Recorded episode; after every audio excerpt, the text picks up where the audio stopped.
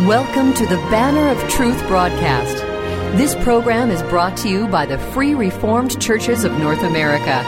Your host is Pastor Jack Schumann, pastor of the Emmanuel Free Reformed Church of Abbotsford, British Columbia. And now, here is Pastor Jack Schumann. We are continuing our series of sermons on the great doctrines of the Christian faith as they are summarized for us in the Belgic Confession of Faith. Today, with the Lord's help, we want to consider the subject of what the Bible teaches about the civil government. And in this connection, I invite you to turn with me to a scripture passage on that subject, Romans 13, as we read the verses 1 through 7. Hear God's word.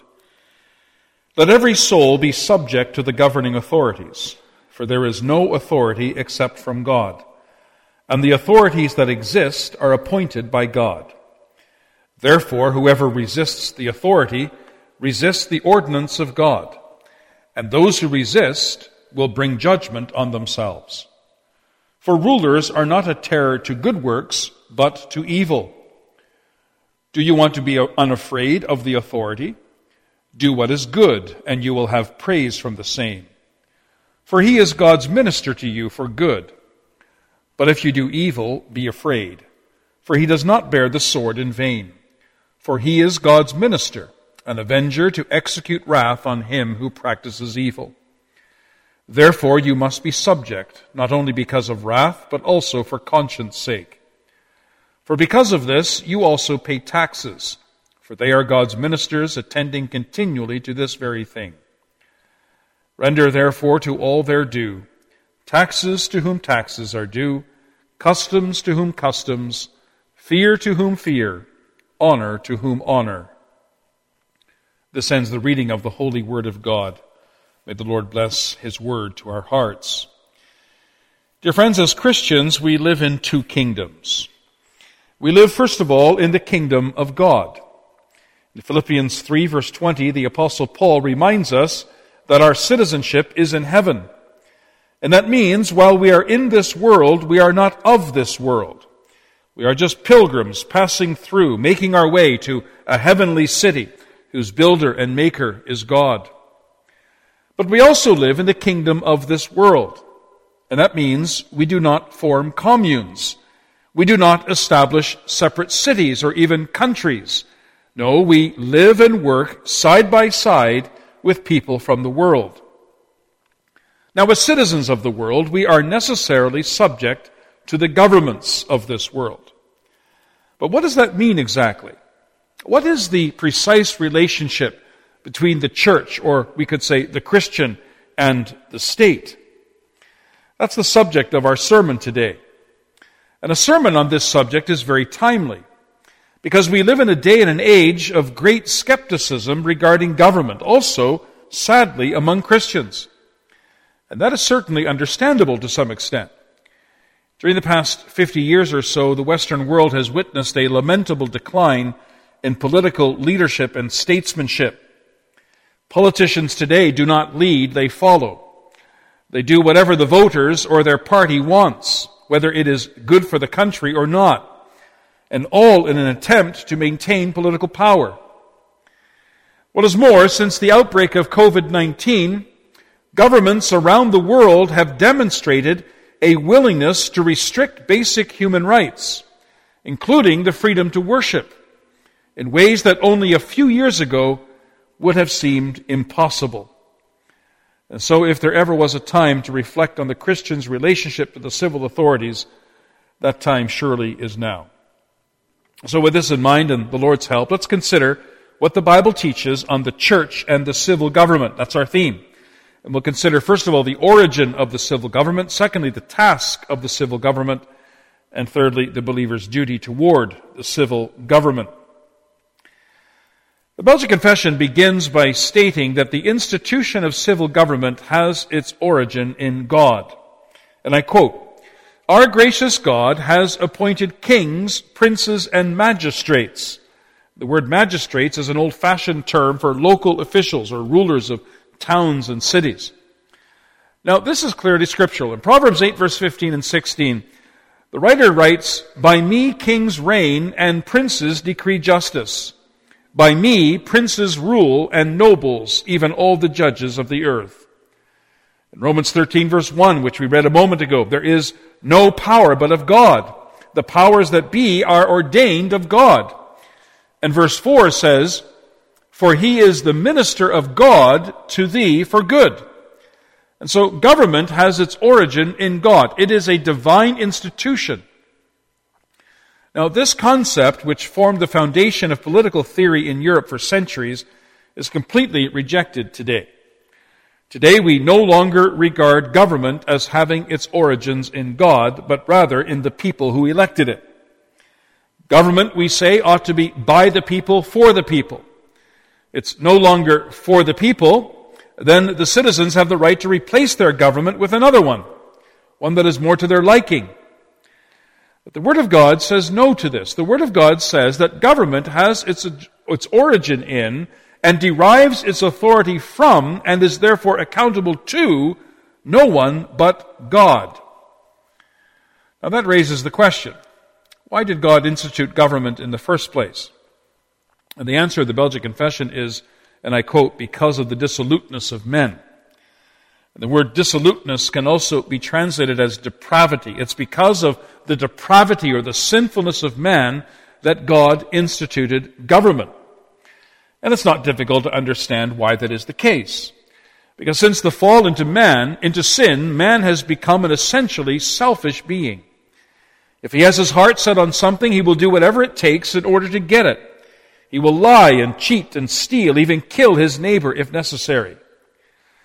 Well, in order to curb that tendency and to ensure a reasonable degree of stability in society, the Lord gave us government. Government exists to protect us from each other.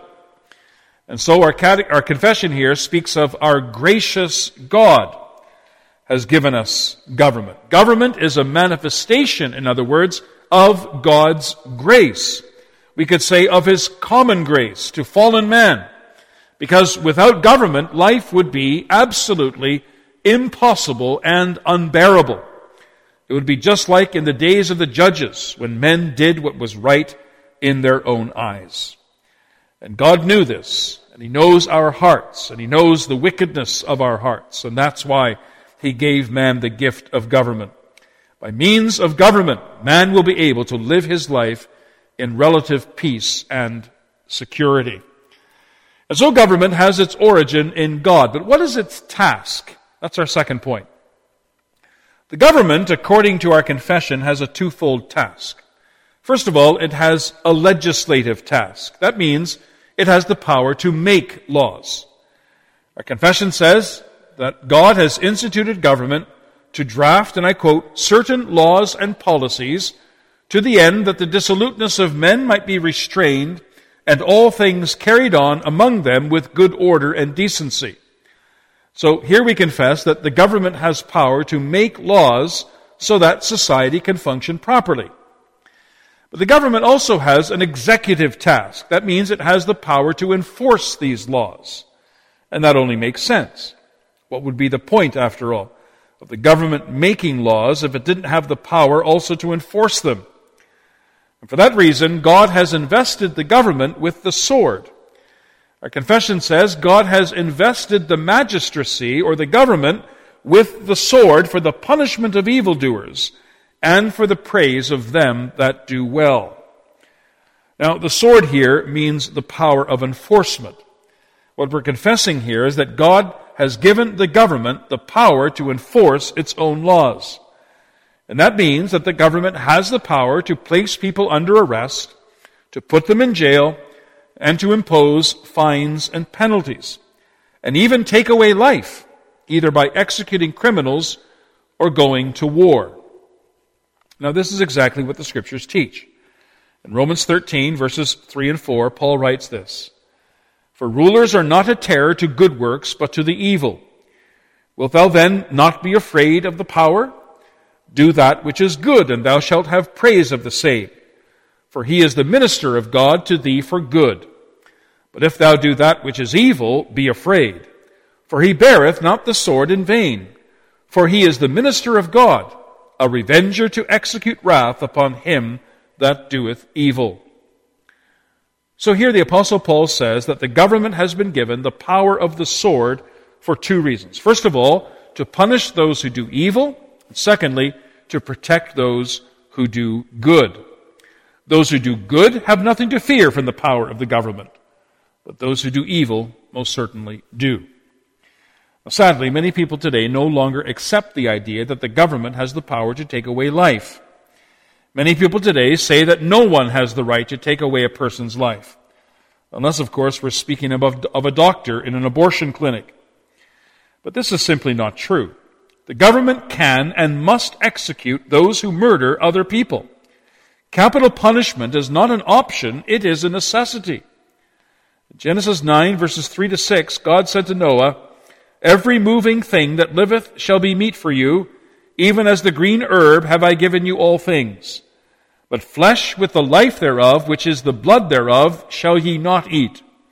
And surely your blood of your lives will I require. At the hand of every beast will I require it, and at the hand of man. At the hand of every man's brother will I require the life of man. Whoso sheddeth man's blood, by man shall his blood be shed. For in the image of God made he man. And so here the Lord clearly teaches that the government has the right to take away a person's life in the case of murder.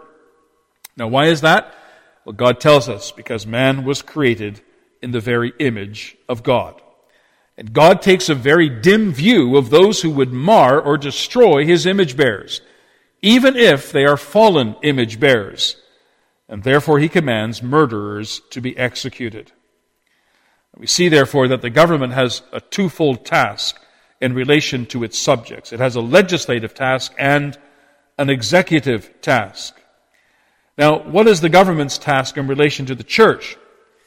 Well, our confession answers that question as follows, and I quote, Their office is not only to have regard unto and watch for the welfare of the civil state, but also that they protect the sacred ministry, and thus may remove and prevent all idolatry and false worship, that the kingdom of Antichrist may be thus destroyed and the kingdom of Christ promoted. They must therefore countenance the preaching of the word of the gospel everywhere that God may be honored and worshiped by everyone, as he commands in his word. Now, these words gave rise to considerable controversy in the Reformed churches in the Netherlands some hundred years ago. There were some, mainly as a result of the influence of Dr. Abraham Kuyper, who felt that the part about the government having the task to remove and prevent all idolatry and false worship was not scriptural. And they interpreted these words to mean that the government was required to establish and maintain a state church and force all of its citizens to attend that church and even persecute and execute anyone who does not attend that church. And this, they said, was unscriptural. Church and state must be kept separate. The government cannot bind the consciences of its citizens. There must be freedom of religion. And as a result, in 1905, the Reformed churches in the Netherlands deleted these words, declaring them to be in conflict with the Word of God. But my friends, there's no need to understand these words in that particular way. Contrary to what the Synod of the Reformed churches in the Netherlands asserted in 1910, our confession is not saying that the state must establish a state church. Much less is it saying that it, it requires all of its citizens to attend that church and to punish those who do not. That's simply reading into the confession what's not there. What our confession is saying, and with this we can wholeheartedly agree, is that the state should take a vital interest in the propagation of the Christian religion among its citizens. Now, negatively, that means not putting up roadblocks for the church, making it impossible for the church to carry out her task. For example, the government should not pass laws prohibiting door to door evangelism, or the broadcast of Christian radio and television programs, or the publication and dissemination of Christian literature, or the gathering together for public worship. Nor must it attempt to regulate what is taught and what is preached. Now, positively, this means cooperating with the church and lending assistance to the church wherever necessary. And there are beautiful examples of such cooperation in the past. We think, for example, of Emperor Constantine calling the Council of Nicaea in 325 AD and underwriting all of its costs. Or we can think of the Dutch government calling the Synod of Dort in 1618 19 and sponsoring the translation of the Dutch state Bible. We can think too of King James of England who sponsored the translation of the King James Bible or the British Parliament calling the Westminster Assembly. These are all beautiful examples of the state cooperating with and lending assistance to the church as she attempts to carry out her own God given task. Well, this is the proper role of the state with respect to the church. The state should not interfere with the church, nor should the church interfere with the state. But it should cooperate with the church and assist her wherever necessary. But does our confession not say that the state has the responsibility to remove and prevent all idolatry and false worship? And yes, it does. But again, that does not mean that the state must force everyone to worship God the same way and penalize those who don't. It simply means that within its own domain, that is, within the public sphere, the state must not condone or encourage the worship of a false god.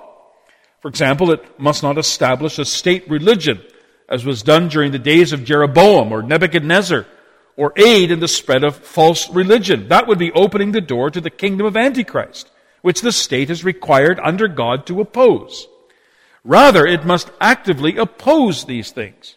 It must do as Moses and Hezekiah and Josiah and others did in the Old Testament break down the graven images, remove the high places, and cut down the sacred groves, and point its citizens to the worship of the true God, the God of the Bible. And to be sure, it's highly unlikely that our government today will ever live up to its responsibility in this regard. But this is exactly what the scriptures teach. And so the task of the government with respect to its citizens and the church is, as we have said. Well, what now is the task of the citizens toward the state? Let's look at that under our third and final point. Our confession lists several duties which the believer has towards the state. And you'll notice that these duties apply to all believers, of whatsoever state, quality, or condition they may be. In other words, whether they are rich or poor, king or peasant, ruler or ruled, everyone has duties towards the state. Now, what are these duties? Well, first of all, we must be subject. Romans 13 verse 1 says, Let every soul be subject unto the higher powers, that is, unto the government. Now, to be subject means to have an attitude of subservience. We must recognize that governments have been placed over us by God. And that means we should be subject to them. We should remember that we are not on the same level or even over them. Rather, we are subject to them. Secondly, we confess here we must pay tribute. That means we must pay taxes. Now that's exactly what the scriptures teach. The Pharisees asked Jesus whether it was lawful to pay taxes. Jesus took out a coin and asked them whose inscription was on the coin, and they answered correctly, Caesar's. Well, then Jesus said, Render therefore unto Caesar the things that are Caesar's, and unto God the things that are God's. On another occasion, the Pharisees asked Peter whether Jesus paid taxes. And when Peter reported these words to Jesus, he commanded Peter to go fishing. And in the mouth of the first fish he caught, he would find a coin which he was to give to the tax collector. Similarly, Paul in Romans 13, 6 and 7 says, For this cause pay ye tribute also, for they are God's ministers, attending continually upon this very thing. And then he goes on to add, Render therefore to all their dues Tribute to whom tribute is due, custom to whom custom, fear to whom fear, honor to whom honor. So the Bible is clear. It is the duty of every Christian to pay taxes. And we must do so in full. We must not do as many others do today, cheat on our income taxes or claim personal items as business expenses or pay people to under the table or fail to declare goods purchased in another country when we cross over the border. All this is a form of stealing, which is contrary to the eighth commandment. And it's also failing to live up to what God requires of us in His holy word. Thirdly, we are to show due honor and respect to our government. Now that too is what the scriptures teach. Romans 13 verse 7 says, Render therefore all their dues, tribute to whom tribute, custom to whom custom, fear to whom fear, and honor to whom honor. In 1 Peter 2 verse 17, Peter writes, Honor all men, love the brotherhood, fear God, honor the king. That means we are not to poke fun of the government. We're not to call our leaders names or engage in disrespectful protest or slander them or speak of them in a disparaging way. Rather, we are to honor them, respect them, even when we disagree with them. Fourthly, we must obey them. That is, we must obey the government at all times, in all places, even when we don't agree.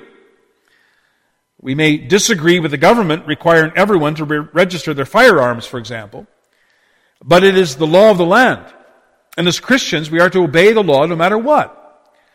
And the only time we may, yes, must disobey is if the government requires us to do something that is expressly contrary to the law of God.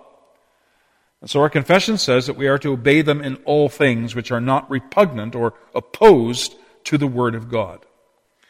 Fifthly and finally, we must pray for our government.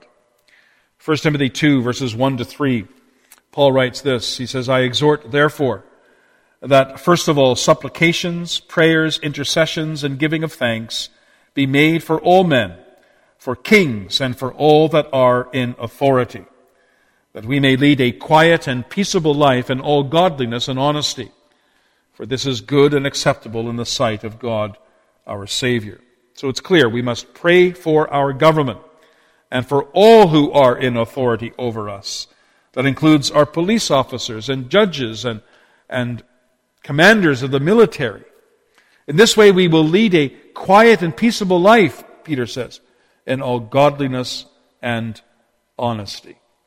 Well, friends, these are the basic duties which the believer has towards the government. Well, what about us today? Are we fulfilling these duties? Are we subject? Do we pay our taxes? Do we honor our leaders? Do we obey them? And do we pray for them? Remember, whether we like it or not, the government which we have has been given to us by God. And therefore, we must fill, fulfill our obligations towards them. To fail to obey the government is ultimately to fail to obey God. Now, I know somebody will object to this and say, but our government is so corrupt. And just look at all the things that they're doing wrong, allowing abortion and gay marriage and a whole host of other things. We look at all the money that they waste. How can we obey the government when they do things that we simply cannot and do not agree with? Well, my friends, indeed, our government is not perfect, but still we must obey. I always find it helpful to remember in this connection the fact that when Paul wrote Romans 13, that Nero was the emperor of Rome. Nero was one of the most corrupt emperors who ever lived. He styled himself as a god and is responsible for the death of thousands of Christians. He even held garden parties and burned Christians on poles as torches. And yet Paul wrote what he did. If Paul exhorted the Romans to fear, honor, and respect the government of Rome, how much more should we fear, honor, and respect our own government, no matter how bad that government may be? Now, does that mean that we should just sit back and do nothing when we see our government doing things that it should not be doing? No, of course not. As Christians, we should be actively involved in the political process. We should be engaging in legitimate, peaceful protest, and going on marches, and signing petitions, and writing letters to the editor or to our elected officials. We should be encouraging Christians to run for public office and support Christians who do so. We should also join and support organizations that are seeking to bring biblical principles to bear on public policy. At the very least, we should vote. And last, but certainly not least, we should pray. There's no point in seeking to change the direction of our government if we don't pray. Remember the words of Proverbs 21, verse 1. The king's heart is in the hand of the Lord. As the rivers of water, he turns it wherever he wills. And so it's God, not man, who turns the hearts of kings. And let us then pray that he will do so, so that we may be governed by men who fear the Lord, and so that we may continue, as our confession also says, to lead quiet and peaceable lives in all godliness and honesty. Well, this then is what the Bible teaches about the civil government. We've considered its origin, its task, and our duty towards it. May God give us grace that we may be living examples of what it means to be a Christian citizen of our town, of our city, of our province, of our nation, and of our world. And that we may do so for the well being of our neighbor and ultimately to the glory of our God. Amen. We always appreciate hearing from our listeners. If you were blessed by or have a comment on the message you've heard today, we would very much appreciate hearing from you. Our mailing address is Banner of Truth, 3386 Mount Lehman Road, and Lehman is spelled L E H M A N, and that's in Abbotsford, British Columbia, V4X2M9. Or you can email us at banneroftruth at frcna.org. For those who take the time to write, I will gladly send you a free copy of the Belgic Confession of Faith so that you can more easily follow along as I explain each of its 37 articles. If you would like to listen to the message you've just heard again, or if you would like more information about our program, including how you can contact us and how you can listen to other messages on this program, please visit our website at banneroftruthradio.com. That's all one word, banneroftruthradio.com. Support for this program is provided by the Free Reformed Churches of North America. For more information about our churches, including where you can find a church nearest you, please visit our denominational website at www.frcna.org.